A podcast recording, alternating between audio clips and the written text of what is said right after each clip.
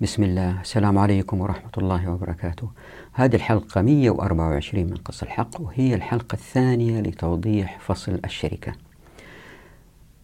آه، أرجو من المشاهدات والمشاهدين أنهم ما يشاهدوا هذه الحلقة إذا لم يشاهدوا الحلقات الأولى التي تحدثت عن قصور العقل البشري وتحدثنا فيها عن القذف بالحق والقذف بالغيب لأنه هذه الحلقة مرتبطة تماما بتلك الحلقة.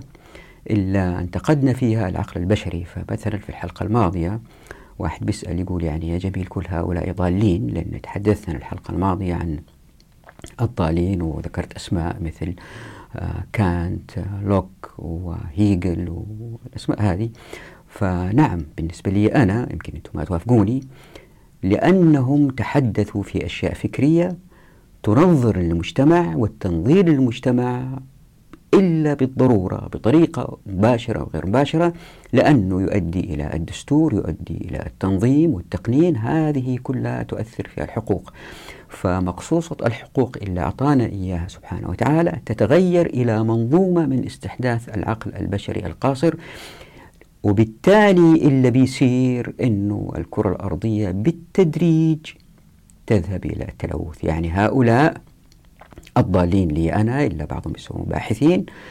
هم باحثين مفكرين في مجالاتهم الأخرى لكن عندما يتحدثوا عن الحقوق عن التنظير المجتمع كيف نصل إلى مجتمع سعيد هم بيتحدثوا عن الحقوق بالتالي بالتأكيد هم ضالين لأنه زي ما إحنا شايفين أنه كل جيل من هؤلاء الباحثين المفكرين الضالين بالتدريج هو بيحفر في عالم العلم قناة للأجيال اللي بعده اللي بتمشي عليها وبالتدريج بيظهر ويتأكد الحكم بالعقل البشري وبالتدريج بنسحب الكرة الأرضية إلى التلوث. لأنه بنبتعد عن الأديان وبالذات الإسلام لأنه قبل الإسلام كانت في أيضا أديان أخرى تؤسس إلى سحب البشرية من فضل الله سبحانه وتعالى بفضل الله وجود وكرم وتؤسس إلى إيجاد مجتمعات لن تلوث الكرة الأرضية. لكن اللي صار أنه العقل البشري القاصر من أفلاطون وأرسطو من الأوائل بالتدريج. لوك إلين في الأخير جينا إلى آه، هايك وجينا إلى كينز في الاقتصاد وهذه ما تحدثت عنها إذا لاحظتوا في الحلقة الماضية. أنا تحدثت فقط عن الأوائل إلى آه، بداية القرن الماضي منتصف القرن الماضي المتأخرين اللي هم جو بعد السبعينات والثمانينات المهمين ما تحدثنا عنهم لأنه هذول أثروا في العلم وهذه موضوع إن شاء الله في آه، فيديوهات الفصل والوصل. خلينا أعطي مثال سريع عن آه، الضلال. يعني هو ليس فقط بين غير المسلمين هو أيضا أحيانا بين المسلمين. آه، شاهدت فيديو قبل فترة واحد لفت نظر إلى فيديو شاب متحمس من الخليج وبيتكلم عن الشريعة وهو تخصص شريعة يظهر وهو مؤلم يعني الواحد صراحة. إن الواحد يشوف الناس المتخصصين في الشريعة يحاولوا بطريقة آه، غير مباشرة وبحسن نية طبعا بحسن نية يهدموا الشريعة. هذا كان بيتكلم وبيتحدث عن آه، نصيحة الرسول صلى الله عليه وسلم عندما أمر المسلمين أنه لا تبيعوا التمر قبل بدو صلاحه. كان بيقول هذه مسألة يعني هي إرشادية من الرسول صلى الله عليه وسلم وليست حكم. ليه؟ لأنه كانت في نزاعات في ذلك الوقت آه، بسبب آه، بيع التمر قبل بدو صلاحه فحتى لا تقع هذه النزاعات آه، الرسول أمرهم أنهم ما يبيعوا لكن الآن في شركات والشركات لا تقع بينها النزاعات وهذا أمر محسوم. فاللي قاله هو بالنص الآتي لا تبيع التمر قبل بدو صلاحه هذا ليس حكما شرعيا. ولكن لحسم أدوات النزاع بين المسلمين آنذاك. بعدين يقول الآن شركات تبيع وأن النزاع محسوم.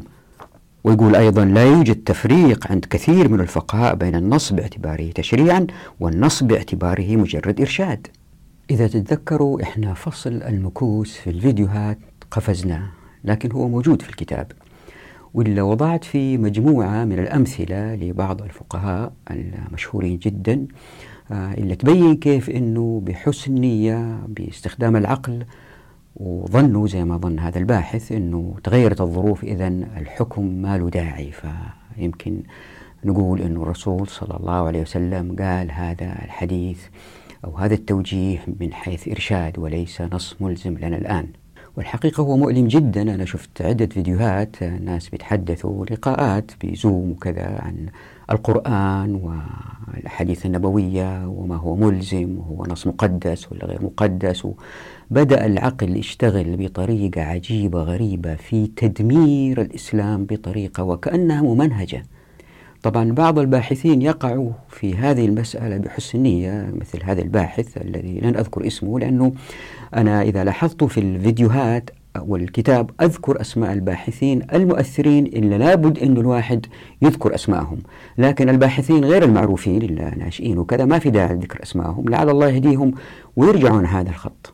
فياريت المشاهدات المشاهدين ارجعوا إلى فصل المكوس ويقرأوا وإذا في عمر إن شاء الله نشرحه في في الفيديوهات حتى يروا الخطوات اللي بالتدريج آه، خرج فيها الفقهاء المعاصرين المتأخرين عن الشريعة بأقوال تؤدي إلى استدامة الذل في الأمة بتوسعة صلاحيات السلطات على حساب الأفراد وبحسن نية هنا في هذه المسألة من هذا الباحث رأيت أني أضيفها في هذه الحلقة لأنه لها علاقة في هذه الحلقة وهو موضوع العقلانية.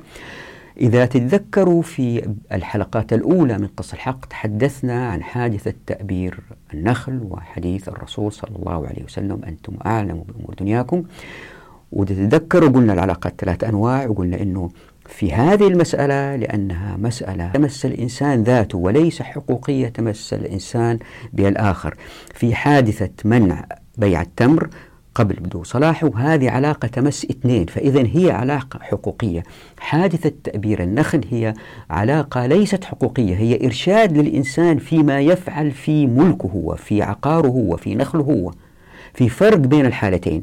فيا ريتكم ترجعوا لتلك الفيديوهات حتى تشوفوا ما هي القاعدة التي يسير عليها كتاب قص الحق اللي هي ما هي من راسي أنا لا هي أنا كل حاجة قال الرسول صلى الله عليه وسلم وهي في القرآن ألتزم فيها إذا كانت نص.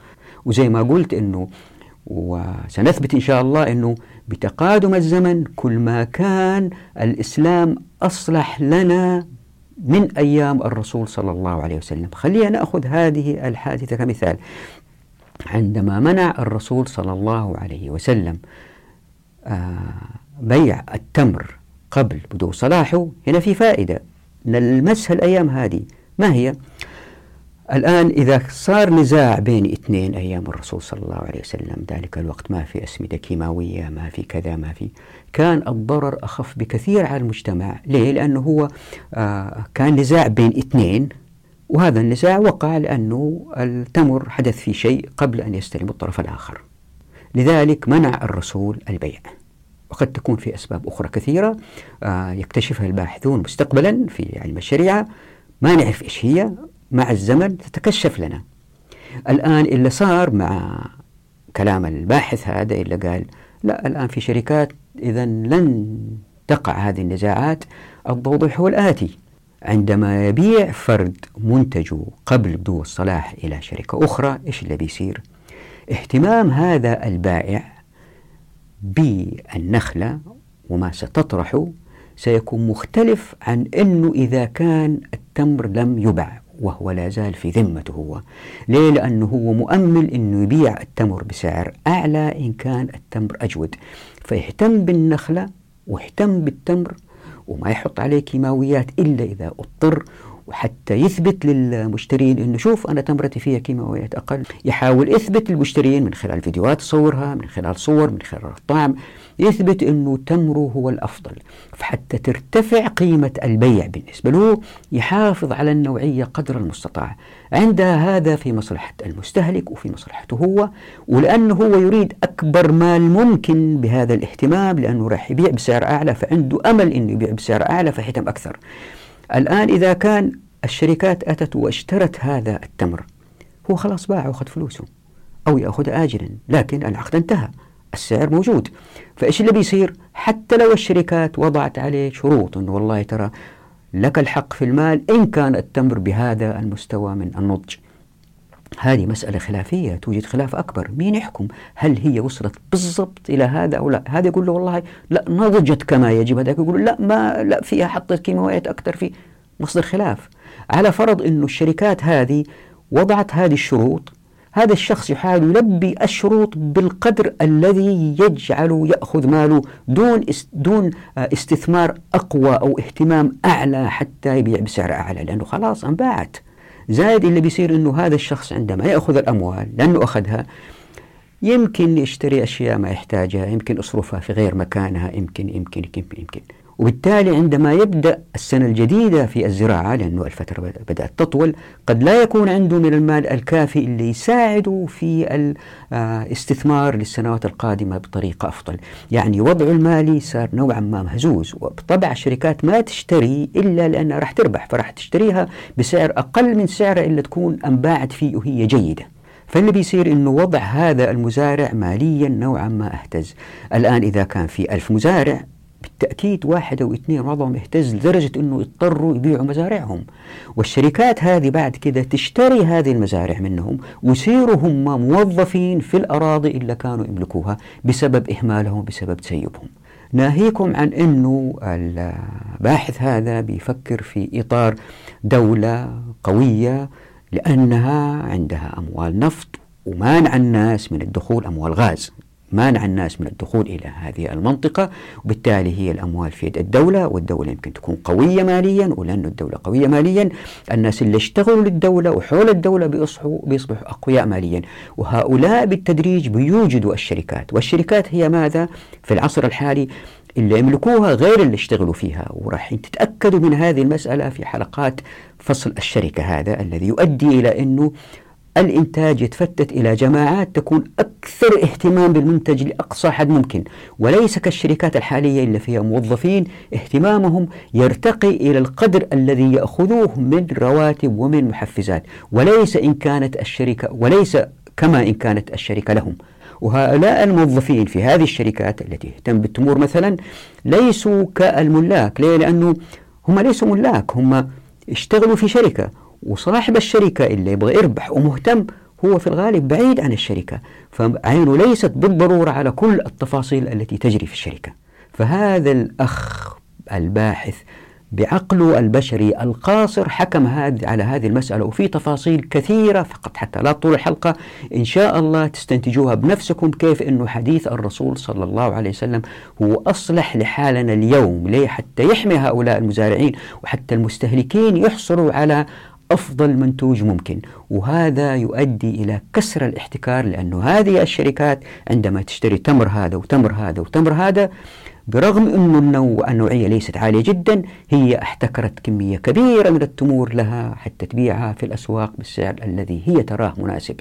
وبالتالي لأن الشركات قليلة التي تبيع هذه التمور مسألة الاحتكار تزداد قوة لأنهم إذا اتفقوا بينهم بين بعض إيش اللي بيصير؟ يسيطروا على السوق. وينزلوا التمر بكميات بسيطة بسيطة بسيطة ويخزنوها لفترات أطول. وبالتالي اللي بيصير أنه المستهلك يخسر والمزارع يخسر والكرة الأرضية تتلوث لأنه هذه الشركات بعدين لما تملك الكثير من المزارع لأنها تريد البحث عن الربح ولأنهم يجيبوا رئيس آه، شركة تنفيذي جيد يريد أن يزيد الربح. فبالتالي حتى هو يحصل على أجر مرتفع في فترة قصيرة. يمكن يستخدم مواد تهلك الأرض آه، أسمدة مواد كيماوية مبيدات حشرية تهلك الأرض اللي هو آه، آه، اللي فيها المزارع وهذه جزء من الكرة الأرضية. وبالتدريج الكل يخسر. شوفوا حديث واحد من الرسول صلى الله عليه وسلم إن فكرنا فيه وأنا عقلي قاصر أنا عقلي قاصر أنا عقلي قاصر. ما استوعبت كل المسألة سيأتي باحثين إن شاء الله ويبحثوا في هذه المسألة ويروا كيف يمكن البشرية أن تتقدم. هذا حديث واحد. ما بالكم بكل الأحاديث هذه؟ إذا اجتمعت مع بعض كيف يمكن تؤدي إلى كرة أرضية من غير تلويث؟ وفي مصلحة الناس مسلمين أو غير مسلمين. وهنا في مسألة توضيحية مهمة يمكن بعض المشاهدات والمشاهدين يقولوا زي ما هو معروف أنه في عالم الإنتاج سواء كان صناعي أو زراعي أو حيواني الشركات دائما هي الأقوى في الإنتاج. هذه النقطة من أهم مرتكزات حلقات الشركة. وراح أبين لكم إن شاء الله كيف أنه هذا الكلام فاسد أنه أدمغتنا مغسولة لأنه لا نرى البديل الذي يمكن أن يتحقق من تطبيق الشريعة. فالشركات أنواع. معظم الشركات الحالية ملاكها يملك أسهم وهم غير متواجدين في أرض الإنتاج. وفي شركات أقل ضرر أنه بعض الملاك متواجدين في مواقع الإنتاج. وفي شركات الملاك دائما أو معظمهم من اللي يشتغلوا في مواقع الإنتاج يعني في مراتب مختلفة.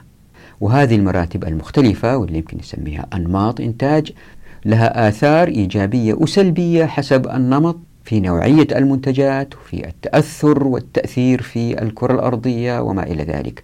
مثلا في هذه الحالة في حالة التمور إذا كانت المنتجة هي شركات بالتأكيد سيكون الإنتاج عالي على حساب جلد الناس المستضعفين. وهؤلاء المستضعفين لهم آثار سلبية في المجتمع يدفعها المجتمع بطريقة أخرى في الشرطة في السجون ما إلى ذلك. ناهيكم عن أن الشركة إذا كانت مملوكة الناس ما هم متواجدين في الموقع فالرئيس التنفيذي للشركة حتى يظهر أنه بينتج بطريقة عالية وحتى الشركة تكسب ولأنه ما رح يورث هذه الأرض إلى أبنائه قد يخاطر ويستخدم مواد كيماوية تؤثر على الأرض سلبا. أما المالك للأرض ولأنه يمكن يورثها لأبنائه سيكون حريص جدا في هذه المسائل.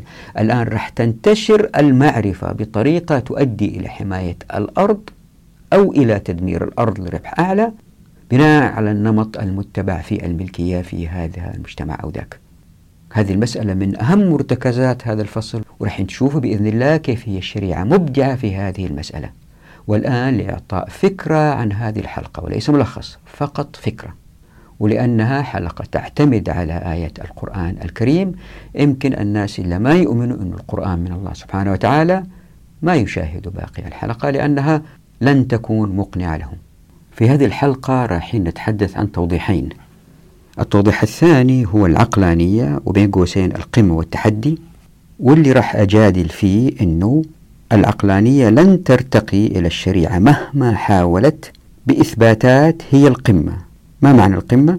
أنه النصوص التي أتت في القرآن الكريم والتي قالها الرسول صلى الله عليه وسلم هي القمة في التشريع ولن يستطيع عقل بشري الإتيان بشيء بسيط منها لذلك استخدمت كلمة القمة قمة التشريع بعد ذلك أضع تحدي للباحثين أن يأتوا بمثل هذه النصوص السهلة البسيطة اللي يفهمها الجميع ولها تأثير إيجابي قوي في العمران والاقتصاد والتنمية. طبعا لن أدخل في التفاصيل فقط هذه فكرة عن التوضيح الثاني. التوضيح الثالث هو الفوقية. في سورة آل عمران في قوله تعالى وجاعل الذين اتبعوك فوق الذين كفروا إلى يوم القيامة. لاحظوا كلمة فوق. لذلك كان العنوان الفوقية أن المسلمين إذا حكموا بالشريعة لم يكونوا أبدا مستعمرين أو مستضعفين من أي أمة أخرى.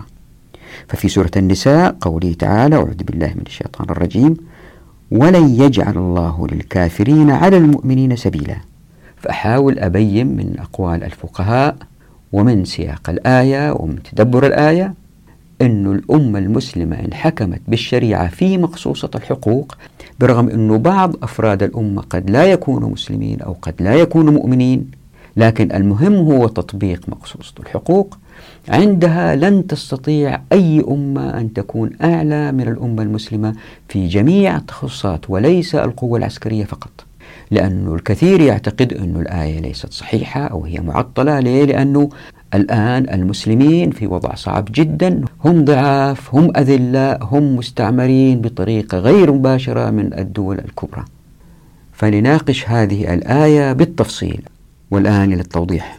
إذا تتذكروا في الحديث عن قصور العقل في الفيديوهات عن قصور العقل تحدثنا عن طبيعة القرار وقلنا أنه الاحتمالات المختلفة للمجتمعات في مسألة طبيعة القرار تأخذ أربع سلوكيات وقلنا أن الشريعة تدفع نحو السلوك الثالث ألا وهو إيجاد مجتمعات انصياعية في قراراتها تجاه الأفراد لكن مندفعة تجاه الأعيان. وقلنا أنه في هذا انصياع للشريعة قال الله عز وجل وقال الرسول صلى الله عليه وسلم. الآن واحد يقول لي طيب بس يمكن في تناقض. ليه؟ لأنه كيف تجتمع الإبداعية مع الانصياعية؟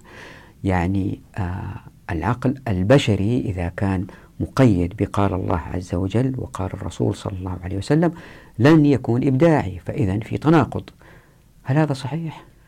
إذا تذكروا في الحديث عن قصور العقل قلنا أنه العقل أداة ولا بد أن يكون لهذه الأداة مجال تشتغل فيه وقلنا أنه التخطيط أنواع وقلنا أنه التخطيط آه للإنسان في ذاته أمر محمود ويجب أن يفكر فيه وحتى يخطط للمستقبل ولكن التخطيط إن كان للآخرين آه، مثل دولة تخطط للناس مثل شركة تخطط لموظفينها هذه مسألة فيها تدخل في الحقوق أحيانا تمس حقوق الأفراد مثل منع الناس أخذ الخيرات من الكرة الأرضية بحجة التنظيم فيظهر قرار بالمنع. هنا نلمس آه، أو نمس مقصود الحقوق وبالتالي نغير الحقوق إلى نظام آخر وبالتالي قد يؤدي إلى مآلات غير محمودة. فمجال عقل مجال آه، عمل العقل يجب أن يكون واضح. إذا نظرنا الآن إلى أرسطو مثلا بيحاول ينظر البشرية كلها. فمجال عمله في ما في مجموع الأمة. لكن إذا كان الإنسان عقليا بيخطط لنفسه هنا بيفكر في آه، مسألة صغيرة وضيقة حتى إذا كان أخطأ ما في مشكلة لأنه خطأ واحد يمكن الناس تعلموا منه. يمكن العقل يشتغل في علاقة بين اثنين واحد يحاول يصلح بين اثنين أو واحد يجي مخطط لجماعة يخطط لهم بموافقتهم. طبعا يطبق الشريعة في في منطقة معينة يحيوا يسكنوا فيها. فمجال عقل الفرد هنا شغال في آه، بين جماعة أو واحد يصلح بين اثنين. الإشكالية هي أنه العقل عندما يشتغل للمجموع هنا تظهر الإشكالية. لماذا؟ لأنه حتى يشتغل العقل لابد أن ينطلق. حتى ينطلق قد يأتي بشيء جديد. هنا الآن واحد يقول أنت يا جميل أنت بتقيد العقل حتى ينطلق وبالتالي الأمم قد آه، لا تبدع ولا تعيش بطريقة أفضل لأنه قيدنا العقل من الانطلاق. أقول لا انتبهوا هنا في مسألة جذرية مهمة جدا لابد نركز عليها. في واقع عملي وفي, وفي واقع تنظيري. الواقع التنظيري يقول أن والله نطلق العقل البشري لكن إطلاق هذا العقل البشري في الواقع العملي سيؤدي بالضرورة إلى التقييد. لذلك العنوان لهذه الحلقة كان القمة. ما معنى القمة؟ أن الشريعة أتت بنصوص هي القمة في إطلاق أيدي الناس في الواقع العملي لكن إن آه، حاولنا الإبداع مع هذا النص حتى نطوره اللي بيصير إنه لأنه هو القمة اللي بيصير إنه نؤدي إلى تقييد الناس أكثر. مثلا حديث الرسول صلى الله عليه وسلم من سبق إلى ما لم يسبق إليه مسلم فهو له. هذا الحديث إذا كان نبغى آه نتعامل معاه ونبدع معاه ماذا نعمل؟ يعني ماذا نقول؟ يجب أن نضيف عليه فنقول من سبق إلى ما لم يسبق إليه مسلم فهو له إلا الذهب. بالتالي إحنا قيد الناس تقدروا تأخذوا المعادن كلها إلا الذهب. إذا قلنا إلا في المنطقة الفلانية إذا إحنا منطقة محددة قلنا والله هذه حمى لجماعة معينة أو لملك أو لرئيس أو لمصلحة عامة أو اللي يكون قيدنا الناس. فجميع النصوص التي أتت فيها الشريعة وهذا اللي حاول أثبته بالذات النصوص في مسائل الشركة لذلك هذه المسألة وضحتها هنا في فصل الشركة أنها نصوص تؤدي إلى أقصى إطلاق ممكن للأفراد وأنه لأنها نصوص واضحة إن إحنا حاولنا نلعب فيها أو حاولنا نطورها إحنا رايحين نقيدها. وهذا التقييد سيكون على حساب إطلاق الأفراد. فعندنا مسألتين آه، نظرية وعملية. المسألة النظرية إن حاولنا أن نبدع فيها سنقيد الواقع العملي. يعني العقل عموما الواحد يقدر يقول يشتغل في ثلاثة مستويات المستوى الفردي ومستوى الجماعة جماعة صغيرة ومستوى الأمة وأنه الأحاديث اللي قالها الرسول صلى الله عليه وسلم والتي تبين علاقات بين الأفراد مثل لا ضرر ولا ضرار مثل منع بيع التمر اللي تحدثنا عنه في أول هذه الحلقة. هذه الأحاديث تشتغل مع بعض حتى تشكل المستوى الثالث ألا وهو ما هو في مصلحة الأمة. الآن هؤلاء الباحثين اللي يريدوا زي هذا حق حق اللي تحدثت عنه اليوم الذي يريد آه التفريق بين قول الرسول صلى الله عليه وسلم في مسألة الحقوق. لاحظوا أنا دائما أركز على هذه القضية. أنا أتحدث عن الحقوق لا أتحدث عن شيء آخر. فهؤلاء الباحثين إلا يقولوا الرسول صلى الله عليه وسلم قال هذا الحديث باعتباره آه رسول وأنه هذا أمر للمسلمين أو باعتبارها مسألة إرشادية. هؤلاء بعقلهم القاصر بدأوا يقوموا بعمل التفريق هذا. لهؤلاء أقول الآتي. خليني أضرب أولا مثال. قبل آه، وضع التحدي اللي راح أقوله وراح أقرأه إن شاء الله أحطه على الشاشة وأقرأه. لهؤلاء أقول الآتي قبل كذا خليني أقول هذه القصة. البروفيسور محمد أركون باحث معروف جدا وهو يدرس في السوربون. عام 1985 آه، في آه، شخص جمعني به كنا في مؤتمر في بنغلاديش. وهذا الشخص كان يعرف أنه لو بتكلم فيه أنا عن العمران هو كان مؤتمر عن العمارة والعمران الأقوال اللي أقول بها أنه ما نغير النصوص ونحترمها آه، ونعمل بها تختلف مع اللي يذهب إليه محمد أركون الله يرحمه هو توفى الآن. فكان يعرف أنه إحنا الاثنين عندنا وجهات نظر مختلفة جدا متباينة فجلسنا مع بعض. تناقشنا لعدة دقائق وبعدين كذا مرة وما وصلنا لي طبعا لوجهة نظر واضحة. دعاني لغرفته رحت وجلست معه ساعتين. ويتناقش ويتكلم ومدري إيش. أقول له خليك من ده كله. هذا كله تاريخ. أنا أتحدث عن الشريعة. أنت تقول إن الإسلام يقيد. أنا أقول لك الإسلام يطلق. أنا ما أتحدث عن أشياء أخرى أتكلم عن الاقتصاد والتنمية والعمران.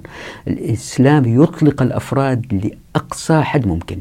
وكنت أقول له بنوع بنبرة تحدي يعني أعطيني مثال في الكرة الأرضية لقانون أو نظام يطلق الأفراد كما يعمل حديث الرسول صلى الله عليه وسلم لا ضرر ولا ضرار. وهذا الحديث كنت وضحته في كتاب عمارة الأرض وكان ذاك الوقت كتاب Crisis كان ظهر Crisis in the Built Environment ويتحدث في فصل كامل عن هذا الحديث وكيف إنه هذا الحديث يطلق أيدي الناس لأقصى مدى ممكن بحيث إنه لا يمكن يأتي نظام بشري بمثل هذا الحديث زائد هذا الحديث يؤدي إلى استدامة زائد يؤدي إلى استقرار العلاقات بين الأفراد بدون الحاجة إلى بلدية لأن البلدية تؤدي إلى التدخل وبالتالي الرشاوي وبالتالي الأنظمة التي تؤخذ من عقل بشري قاصر. إن طبقت فهي تطبق أحيانا بطريقة آه، خاطئة. فكان يروح ويجي يتحدث عن تاريخ يقول خليكم كل هذا. أعطيني نص أقوى من هذا النص. وبعد كذا قابلته في عدة مؤتمرات وتحدثنا وفكر أقول له وجدت شيء وجدت قانون أو نظام بين البشر هو بمثل هذه القوة؟ الآن أضع نفس هذا التحدي للمشاهدين والمشاهدات حتى يا ريتكم تركزوا عليه لأنه يظهر كيف أنه الشريعة هي القمة في الحقوق.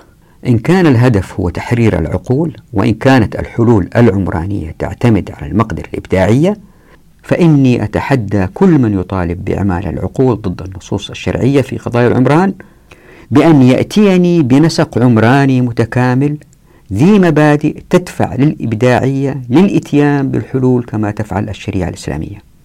فالشريعة تدفع المجتمع وأفراده من خلال مبادئ واضحة لتحررهم من القيود أكثر من أي نظام بشري آخر سواء كان ديمقراطيا أو رأسماليا أو اشتراكيا أو سمه ما شئت. ليكون الناس أكثر إبداعا لتظهر الحلول الأكثر ملائمة لكل موقع وظرف وزمان. فالشريعة بهذا تفوق كل الأنظمة الأخرى في إطلاق أيدي أفراد المجتمع ليكونوا أكثر إبداعا. أي أن نصوص الشريعة تحرر الناس ليعملوا عقولهم لتظهر الحلول العمرانية. وبهذا فلا يمكن أبدا الإتيان بمبادئ تطلق العقول في الحياة العملية أكثر من هذه النصوص. إنها نصوص وكأنها القمة في التحرير أي أن التحدي الذي أطرحه هو الآتي. أروني نظاما عمرانيا متكاملا هو أكثر إطلاقا لأيدي الناس من الشريعة ليستخدموا عقولهم في أرض الواقع. هذا التحدي الذي ذكرته كان في مواضيع العمران في كتاب عمارة الأرض وفي كتاب قص الحق أضع نفس التحدي أعطوني نظام حقوقي يطلق الأفراد اقتصاديا كما تفعل الشريعة. هذا مستحيل. يمكن الواحد يجيب فكرة من هذا المجتمع أو فكرة من ذاك المجتمع لكن يحطهم مع بعض في نظام واحد هذا شبه مستحيل. ليه؟ أنا لم أجد لم أجد. إذا واحد يعرف يقول لي شوف هذا النظام الاقتصادي يطلق الأفراد كما يفعل الإسلام. يعني إحنا نحتاج إلى التقليد. في النصوص يجب أن نلتزم بها ونقلد ولا نحاول أن نطورها أو نغيرها زي ما يفعل المقاصديين. تسمعوا لهم كلام رنان طنان كلام حلو قولوا لهم أعطوني مثال واحد مثال عملي واحد.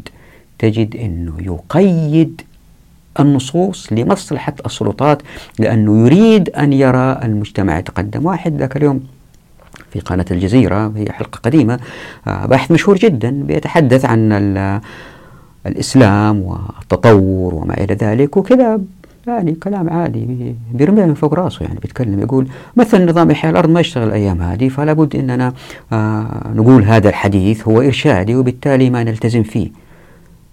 هذا ما عنده ذرة فهم في الاقتصاد لأنه أول ما الأراضي نمنع نظام إحياء الأرض يكون لها قيمة وأول ما يكون للأرض قيمة النظام الاقتصادي في المجتمع كله يتغير في فرق شديد بين مجتمعين واحد قيمة الأرض تقريبا تكون في صفرية إلا إذا كانت في مناطق استراتيجية هذه وضحتها في الحلقات الأولى من قص الحق. أو كانت الأرض لها قيمة مرتفعة مثل الأيام هذه في دول كلها صحراء والأرض المتر فيها يصل إلى 300 دولار شيء ما هو معقول. هذا ما عنده ذرة فهم عن هذه المسائل ومع ذلك جالس يقرر يعني أنه العقل متطور وأنه العقل يتطور. إذا ننظر إلى هذه النصوص حتى تكون واقعة ملائمة لعصرنا الحالي وبالتالي هذا أدى إلى تقييد الناس. يعني عندنا مسألتين واضحتين على المستوى النظري إن أطلقنا العقل مع النصوص يؤدي إلى تقييد الأفراد على مستوى العملي. ليه؟ لأنه القمة القمة القمة في إطلاق الأفراد هي ما أتت به الشريعة. طيب يمكن واحد يقول لي يا جميل أنت بتقول قمة. طيب كيف القمة؟ وفي الكثير من المقيدات للناس اللي يبغوا يستثمروا. مثلا منع الربا. واحد يبغى يستثمر أمواله في الربا. هذا تقييد على الناس. أنت تقول في إطلاق. مثلا لا تبيع ما ليس عندك. يعني هذا ينهى الناس اللي هم يبيعوا أشياء ما انتهت. يعني واحد يبيعك عمارة وهي طالعة أو عمارة أو في شقة على مخطط. هذه أشياء منهي عنها. فكيف تقول في إطلاق؟ سيأتي إن شاء الله الرد على كل هذه الأشياء لكن هذه كلها هي ليست من باب التمكين والإطلاق لأيدي الناس. هي من باب آه، منع الظلم ومنع الغشش. هم ظلم وغشش.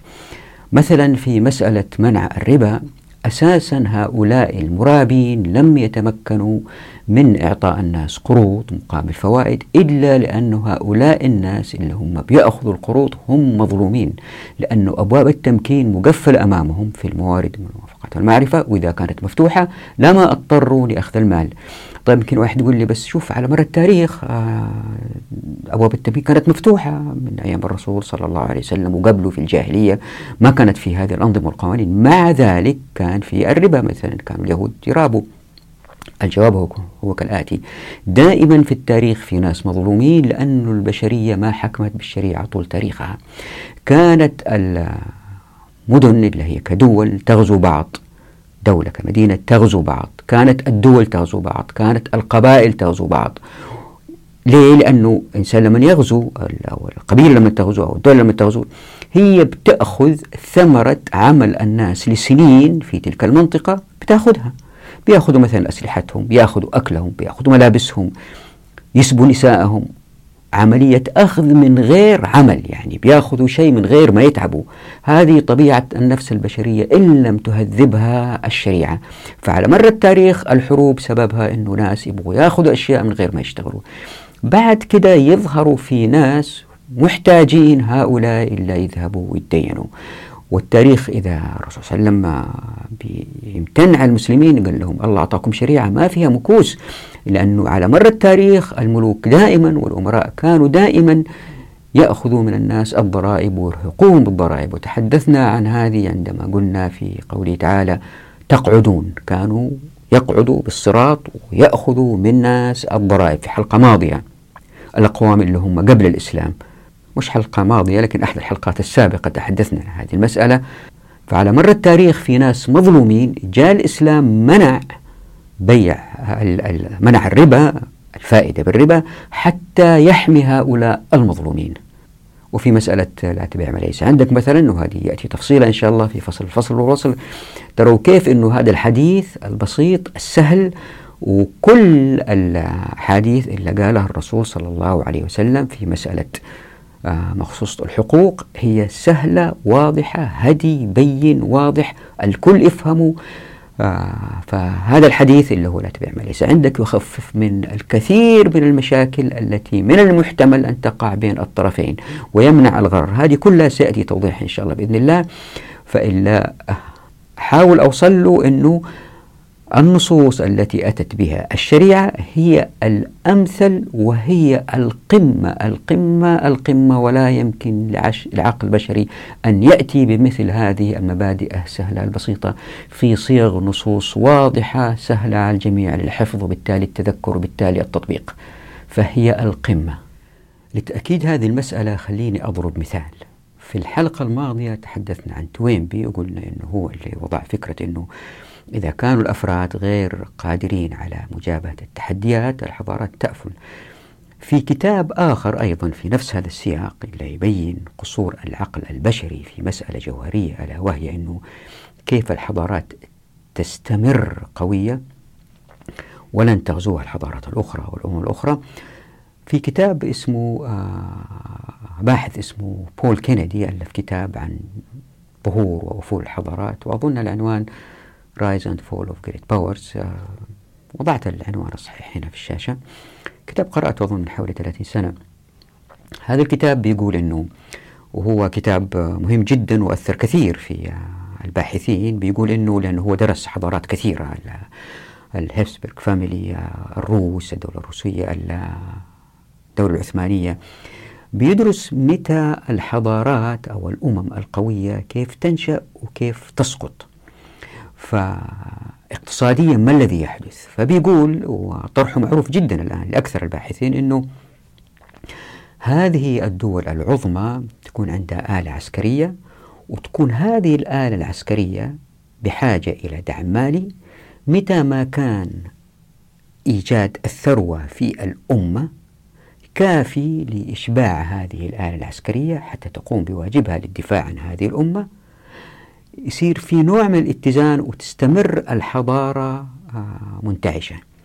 أول ما تتسع الدولة وتحتاج بالتالي إلى قوة عسكرية أكبر للدفاع عن هذه الرقعة الزايدة وتحتاج إلى نفقات أكثر تستمر الأمة عظيمة إذا استطاعت الأمة إيجاد الثروة التي تغذي هذه القوة العسكرية أو الآلة العسكرية.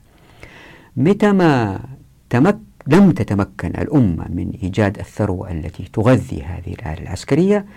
الآلة العسكرية تصبح عبء اقتصادي على هذه الأمة وبالتدريج بالتدريج الأمة تضعف اقتصاديا حتى تسقط.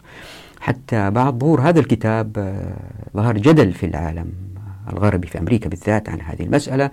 وناس كثير قالوا أمريكا لن تقع في هذه المشكلة لأنها عندما تدخل إلى مناطق هي لا تريد التوسع في المساحة لكن هي تريد نشر أفكارها الديمقراطية. فمثلا ذهبت إلى فيتنام وخرجت. ذهبت إلى مثلا أفغانستان وخرجت. فهي تدخل وتخرج ولكن لا تستمر في البقاء. برغم أن دخولها وخروجها هذا أثر عليها اقتصاديا. شوف الصين الآن انتعشت أكثر اقتصاديا لأنه آلاتها العسكرية ما تنفق مثل ما تنفق الآلة العسكرية في أمريكا. وفي من الباحثين من قال طيب إذا كان هذا الكلام صحيح الولايات المتحدة الأمريكية أخطأت في الدخول في حرب باردة مع الاتحاد السوفيتي. كان لازم تترك الاتحاد السوفيتي يتوسع في أوروبا وبعد ما يتوسع يستحيل عليه أنه يحافظ على هذه الأراضي إلا بثمن غالي وبالتالي تتمرد تلك الشعوب وسينهار الاتحاد السوفيتي من غير أنه أمريكا تنفق آه، مبالغ كبيرة في الحرب الباردة. طيب الآن إيش علاقة هذا بموضوعنا عن العقلانية والتمكين؟ إذا تلاحظوا أن الشريعة وضعت منظومة مقصوصة الحقوق تؤدي إلى أن العمل العسكري عبادة وليس وظيفة. ولأن العمل العسكري عبادة ولأنه من جهز غازيا غزة وهذه المسائل التي تحدثنا عنها في فصل دولة الناس لأنه الآلة الحربية هذه يأتي دعمها من الناس دائما يكون في اتزان بين الأمة ومقدرتها اقتصاديا وهذه الآلة الحربية. ناهيكم عن أنه زي ما ذكرنا أنه المجتمع كله يتحول من مجتمع مدني إلى مجتمع حربي تطلب الغزو من الغزاة من أمم أخرى تطلب الدفاع عن الأمة. جهاد الدفع. وغير هدول اللي هم ناس ينتقلوا من الحياة الحربية إلى الحياة المدنية غير هدول المجتمع كله لأنهم متمكنين كأفراد دائما في ناس بيدفعوا أموال للشركات التي تصنع الدبابات والطائرات وما إلى ذلك. فالأجهزة الحربية والمعدات الحربية عن طريق الأوقاف عن طريق تبرع الناس دائما في تغذية كافية وفي مراقبة كافية للناس اللي بيدفعوا. ما يمكن تظهر رشاوي هذا موضوع فصلناه تحدثنا عنه في مراتب التسليح العسكري في حلقات ماضية. ويأتي التفصيل إن شاء الله. هذه كل مسائل يأتي تفصيلها أكثر. المسائل المهمة راح أجلس عليها حلقات أفصلها أكثر. بإذن الله بقدر الله إن شاء الله. فإلا بيصير أنه المجتمع دائما في اتزان بين مقدرته عن الدفاع عن نفسه ومقدرته الاقتصادية وهو ينمو وينمو وينمو اقتصاديا أقوى وأقوى وتصبح الأمة عندها أمة لن يستطيع أحد أن يغزوها لأنها أمة دائما قوية. زائد هي أمة لأنه بينتشر الإسلام بالسلم بالتدريج. معظم الشعوب الأخرى تتحول إلى الحكم بمقصوصة الحقوق حتى لو ما كانوا مسلمين. ليه؟ لأنه سننقذ الكرة الأرضية من التلوث هذا القادم.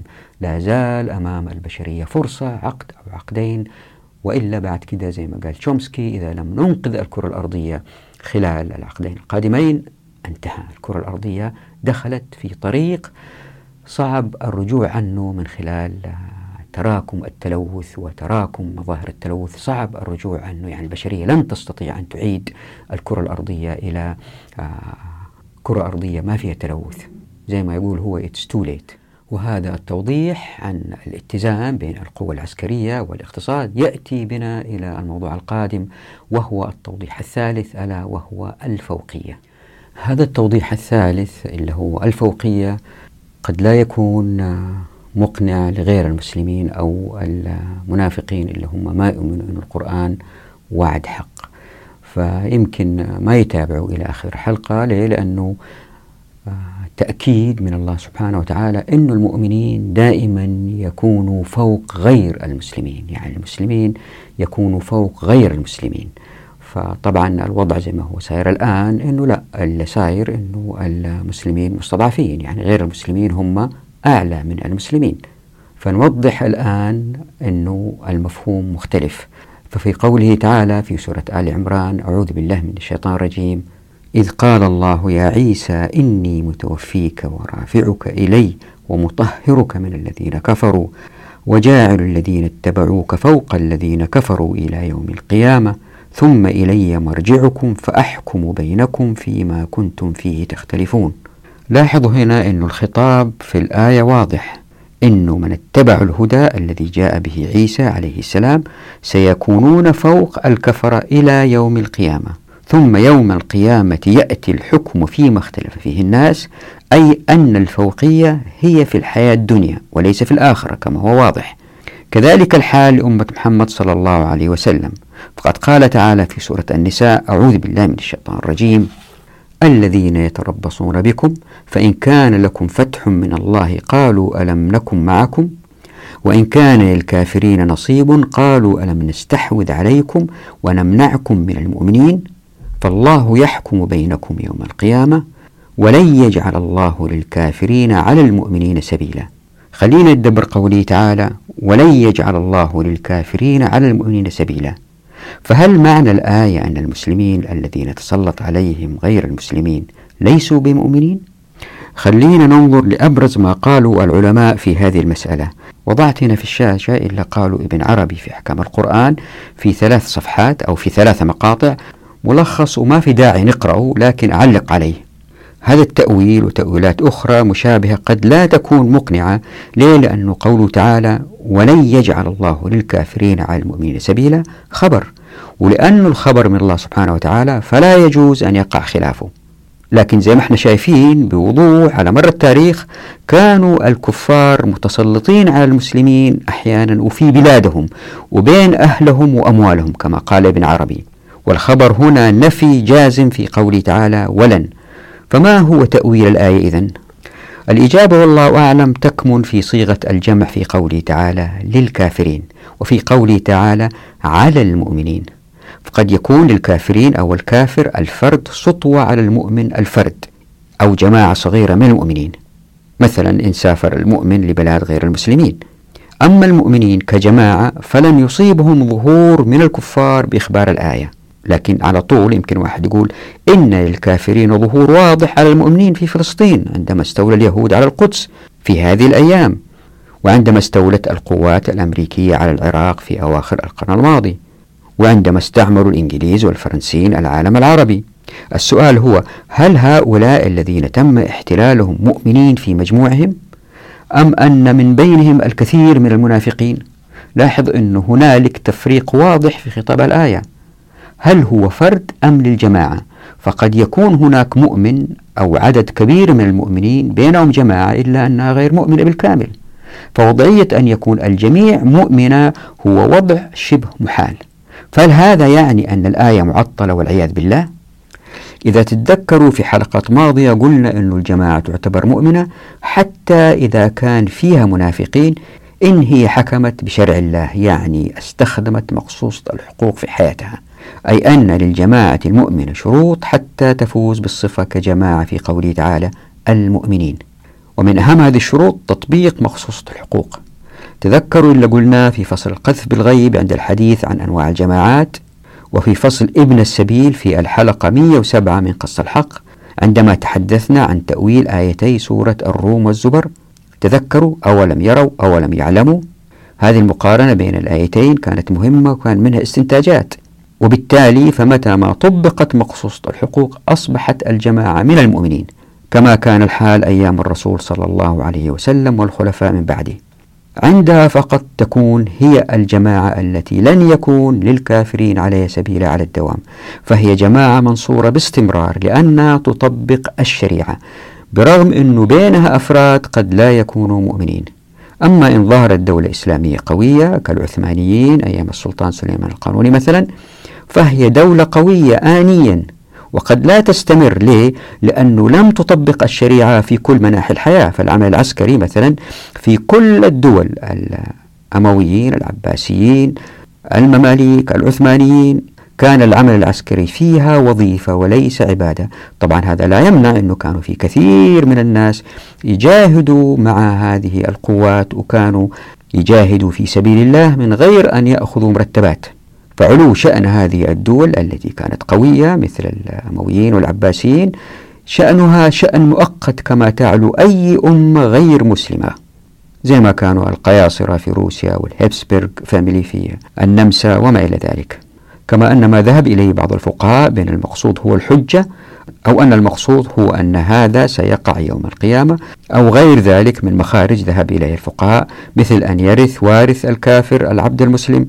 هذه تأويلات تصطدم مع قوله تعالى سبيلا. لندبر الآية مرة أخرى. ولن يجعل الله للكافرين على المؤمنين سبيلا. فهي واضحة في الإخبار.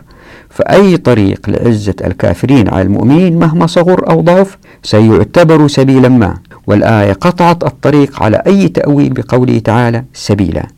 فالتفوق الاقتصادي سبيل والتفوق التقني سبيل والقوة العسكرية سبيل وهكذا. يعني الآية بتقول لنا أنه ما في طريق أبدا يؤدي لجعل الكافرين فوق المؤمنين مهما كان نوعه وصور حجمه. يعني لن يتفوقوا غير المسلمين على المؤمنين لا اقتصاديا ولا تقنيا ولا أخلاقيا ولا عسكريا. وهنا يكون الاستنتاج أنه طالما كان للكافرين على جماعة مسلمة سبيلة فهذه الجماعة إذا ليست جماعة مؤمنة.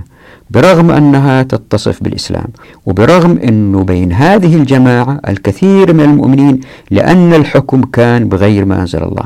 وهنا نقترب من الوجه الثالث اللي ذكروا القاضي في الاقتباس من أن الله سبحانه وتعالى لا يجعل للكافرين على المؤمنين سبيلا بالشرع فإن وجد ذلك فبخلاف الشرع. فمثلا كثير من الأئمة والحكام كانوا من الصالحين لكنهم لم يقسموا الفيء كما أمرت آية الفيء. بل اجتهدوا وقسموا بطريقة أخرى فبالتالي ذلت الأمة وضعفت.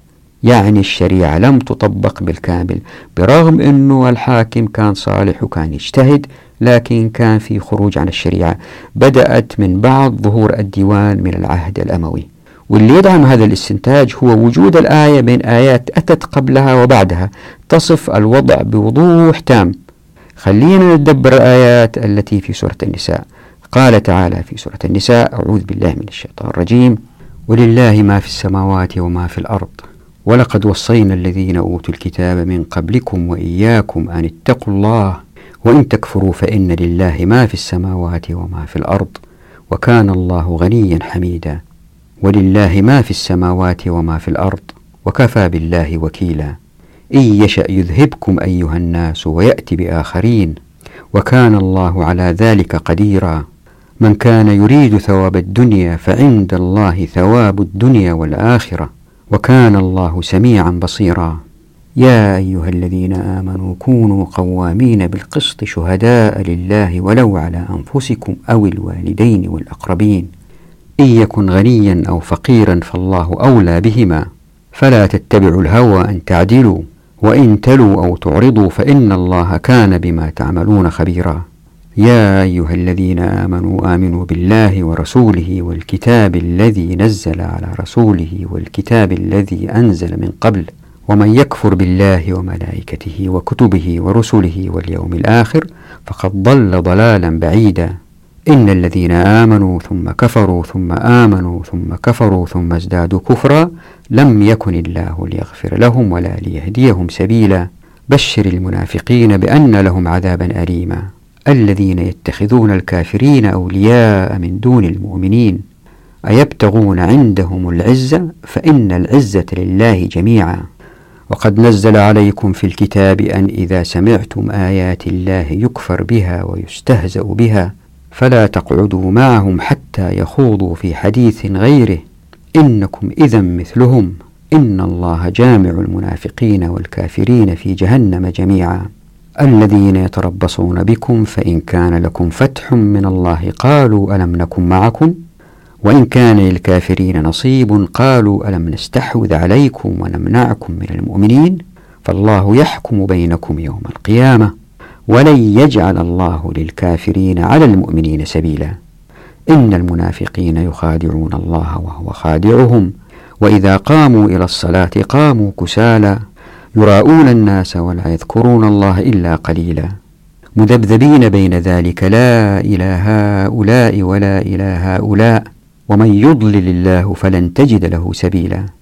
يا أيها الذين آمنوا لا تتخذوا الكافرين أولياء من دون المؤمنين. أتريدون أن تجعلوا لله عليكم سلطانا مبينا؟ إن المنافقين في الدرك الأسفل من النار ولن تجد لهم نصيرا. إلا الذين تابوا وأصلحوا واعتصموا بالله وأخلصوا دينهم لله فأولئك مع المؤمنين وسوف يؤتي الله المؤمنين أجرا عظيما. ما يفعل الله بعذابكم إن شكرتم وآمنتم وكان الله شاكرا عليما. هذه الآيات الأخيرة روعة بصوت علي عبد الله جابر عندما قرأها في الحرم في مكة المكرمة. حتى نأكد هذا الاستنتاج اللي شرحته قبل قراءة الآيات من أنه المقصود بالمؤمنين هم الجماعة اللي يحكموا بالشريعة. حتى إذا كان بينهم جماعة غير مؤمنة نتدبر الآيات لأن الآية في سياق في آيات قبلها وفي آيات بعدها. الآيات هذه كلها مترابطة لتوصل لهذا الاستنتاج. أن الجماعة التي لن تهزم أبدا وتكون دائم متفوقة في جميع المجالات العسكرية والاقتصادية والتقنية وهي الجماعة التي تحكم بالشريعة. فالآيات تبدأ بتذكير البشر بأن الله هو الغني الحميد. لذلك فإن عليهم أن يتقوه ويتوكلوا عليه. وإن لم يفعلوا فقد يأتي الله بقوم آخرين يريدون ثواب الآخرة. ومن صفات هؤلاء القوم أنهم مؤمنين عادلين قوامين بالقسط ولا يتبعون الأهواء في أحكامهم فهم شهداء في الحق حتى وإن كان في ذلك ضرر على أنفسهم أو حتى على أقرب الناس إليهم كالوالدين لأن الله سبحانه وتعالى سيجعل لمن أطاعه فرجا ومخرجا. فالحق إذا هو الحاكم فلا تجوز رعاية الغني في الأحكام لغناه ولا الإشفاق على الفقير لفقره فالله يتولاهما. فهو سبحانه وتعالى أولى بهما منا البشر وأعلم بصالحهما كما قال ابن كثير. ولاحظ أن هذين المثالين متضادين لتوضيح أهمية العدل. وزي ما مر بنا في الفصول السابقة فإن الحكم بالأهواء يخرج الأمة عن مقصوصة الحقوق. وفي هذا الخروج ظلم أكيد على بعض الناس. يعني هؤلاء المؤمنين الذين قد يأتي بهم الله لا يقضون بأهوائهم. وإن لم يحكموا بأهوائهم فإن الحكم بالتالي بالتأكيد سيكون باتباع مقصوصة الحقوق لأنها هي التي تقيم العدل بين الأفراد فتعتز الأمة وتظهر. أما أولئك الذين يلوا أي يحرفون الشهادة واللي هو التحريف وتعمد الكذب فإن الله العليم الحكيم خبير بأفعالهم.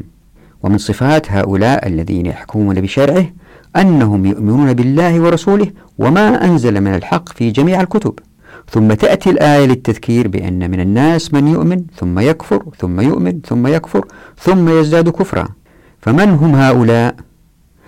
إن تأملنا الوضع تاريخيا فلن تجد إلا القلة التي توحد الله كجماعة ثم تكفر كجماعة ثم تؤمن كجماعة ثم تزداد كفرا كجماعة.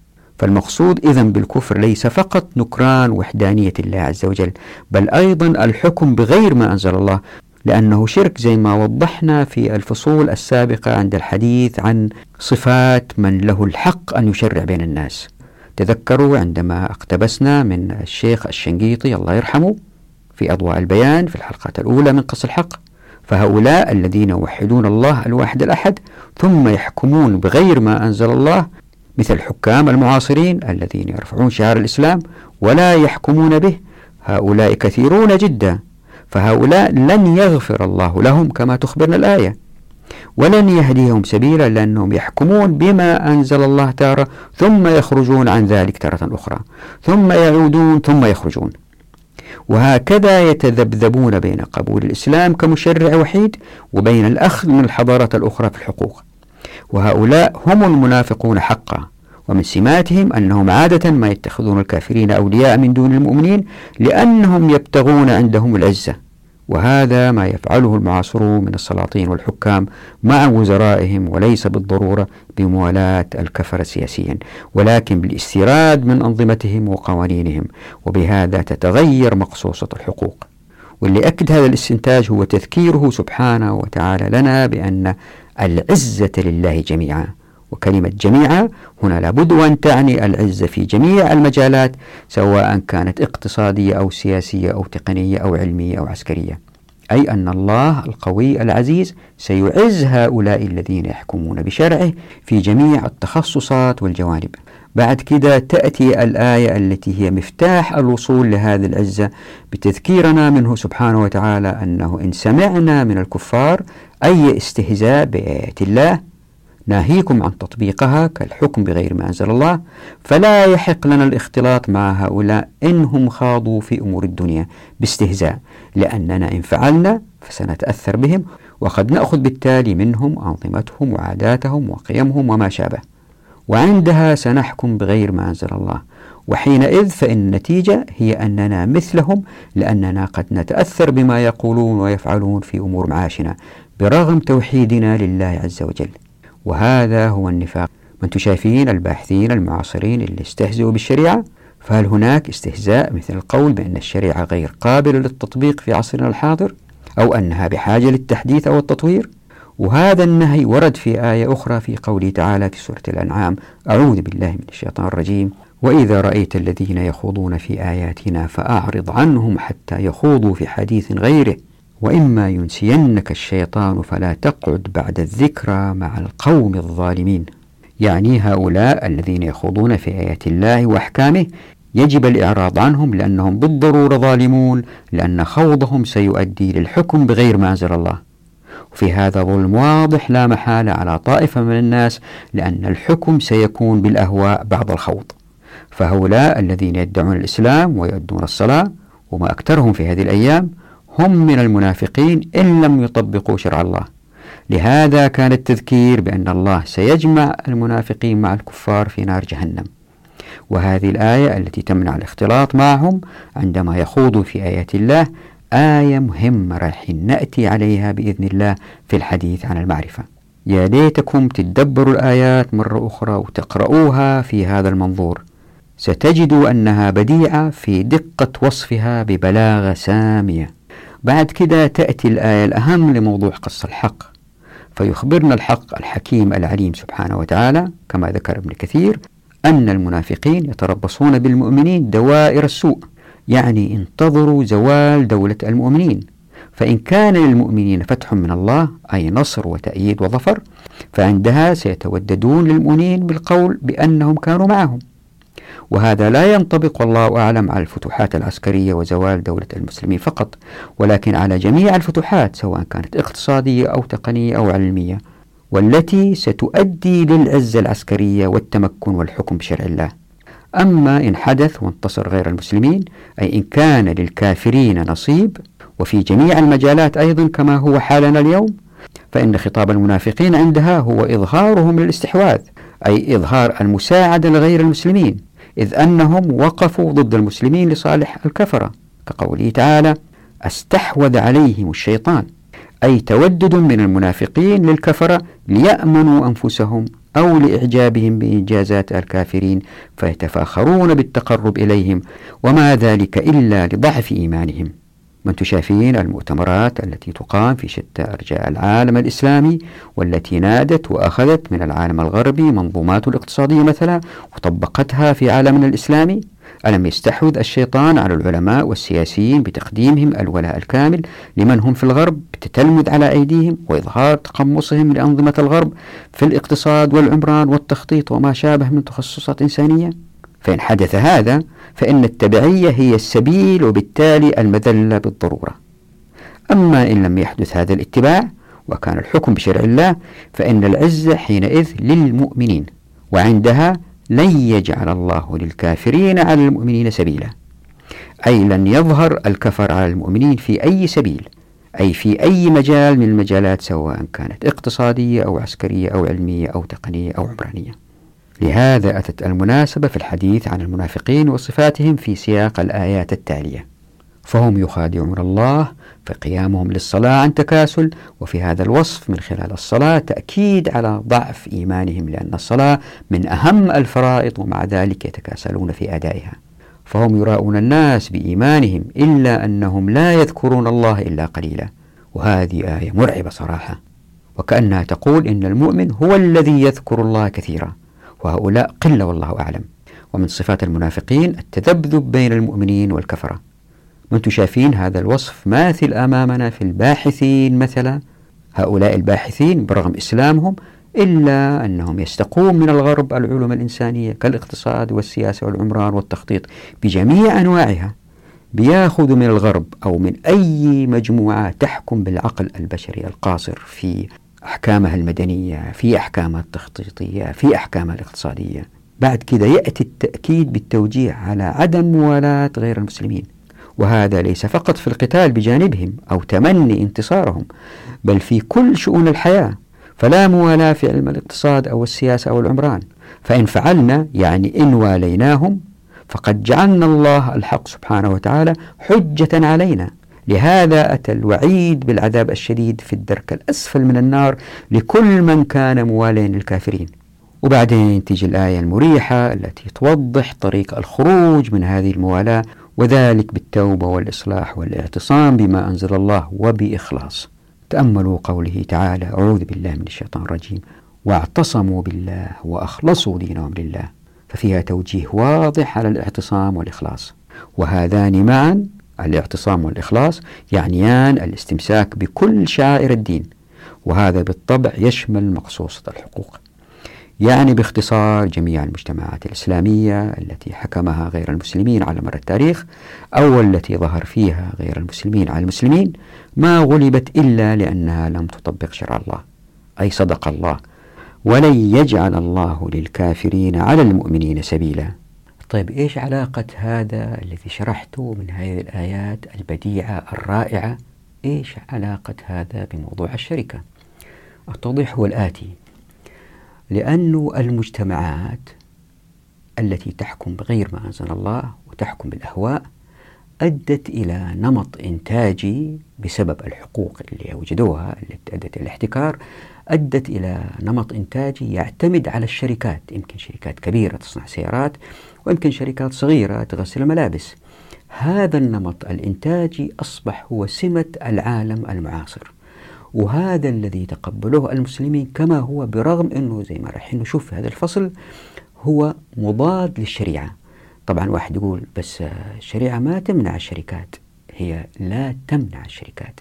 لكن توجد مقصوصة حقوق منظومة حقوقية تؤدي لعدم ظهور هذه الشركات لأن أبواب التمكين مفتوحة في الموارد والموافقات والمعرفة زي ما رايحين نشوف إن شاء الله في هذا الفصل. يعني المسلمين إذا كان حكموا بالشريعة لن يظهر هذا الوضع الإنتاجي المنتشر في العالم بين المسلمين. يعني الحكم بغير ما أنزل الله أدى إلى حال العلاقة بين المسلمين وربهم شبه مقطوعة. لنتدبر قوله تعالى أعوذ بالله من الشيطان الرجيم واعتصموا بحبل الله جميعا ولا تفرقوا. هذه الآية معطلة حاليا لأن أنظمة الحكم وأنساقها الحقوقية ليست كما أمر الحق جلت قدرته. فإحنا ما إحنا معتصمين بحبل الله أبدا. وبالتالي كان التفرق. ناهيكم عن أنه هذه الشركات بهذه الحياة الإنتاجية سحبت المجتمعات للفساد بسبب هذا النمط الاستهلاكي الذي أوجدته هذه الشركات وبسبب الاستعباد للناس المأجورين اللي يعملوا في هذه الشركات. ولأن الصلة بين المسلمين وخالقهم انقطعت في مقصوصة الحقوق كان لابد من ظهور غير المسلمين على المؤمنين. كما هو واقع اليوم. ولا وسيلة للعودة إلا بتطبيق مقصوصة الحقوق. أي لن يتغير الحال إلا عندما نغير أنفسنا كما قال تعالى أعوذ بالله من الشيطان الرجيم. إن الله لا يغير ما بقوم حتى يغيروا ما بأنفسهم. وأن هذا التغيير للوهن والضعف ليس إلا لأن المسلمين قد تغيروا فغير الله حالهم كما قال تعالى أعوذ بالله من الشيطان الرجيم. ذلك بأن الله لم يكن مغيرا نعمة أنعمها على قوم حتى يغيروا ما بأنفسهم وأن الله سميع عليم. يعني هنالك سنن لظهور وأفور الحضارات والاستثناء للمسلمين. إذا كان حكموا بالشريعة سيبقى مجتمعهم ستبقى الأمة دائما عزيزة في جميع المجالات. الحلقة القادمة إن شاء الله نتحدث عن التوضيح الرابع ألا وهو التموجات المتلاطمة والتوضيح الخامس ألا وهو مفهوم الشركة وبالتالي يمكن ندخل إذا في وقت في التوضيح السادس ألا وهو التسخير والتذليل. نراكم على خير في أمان الله ودعواتكم.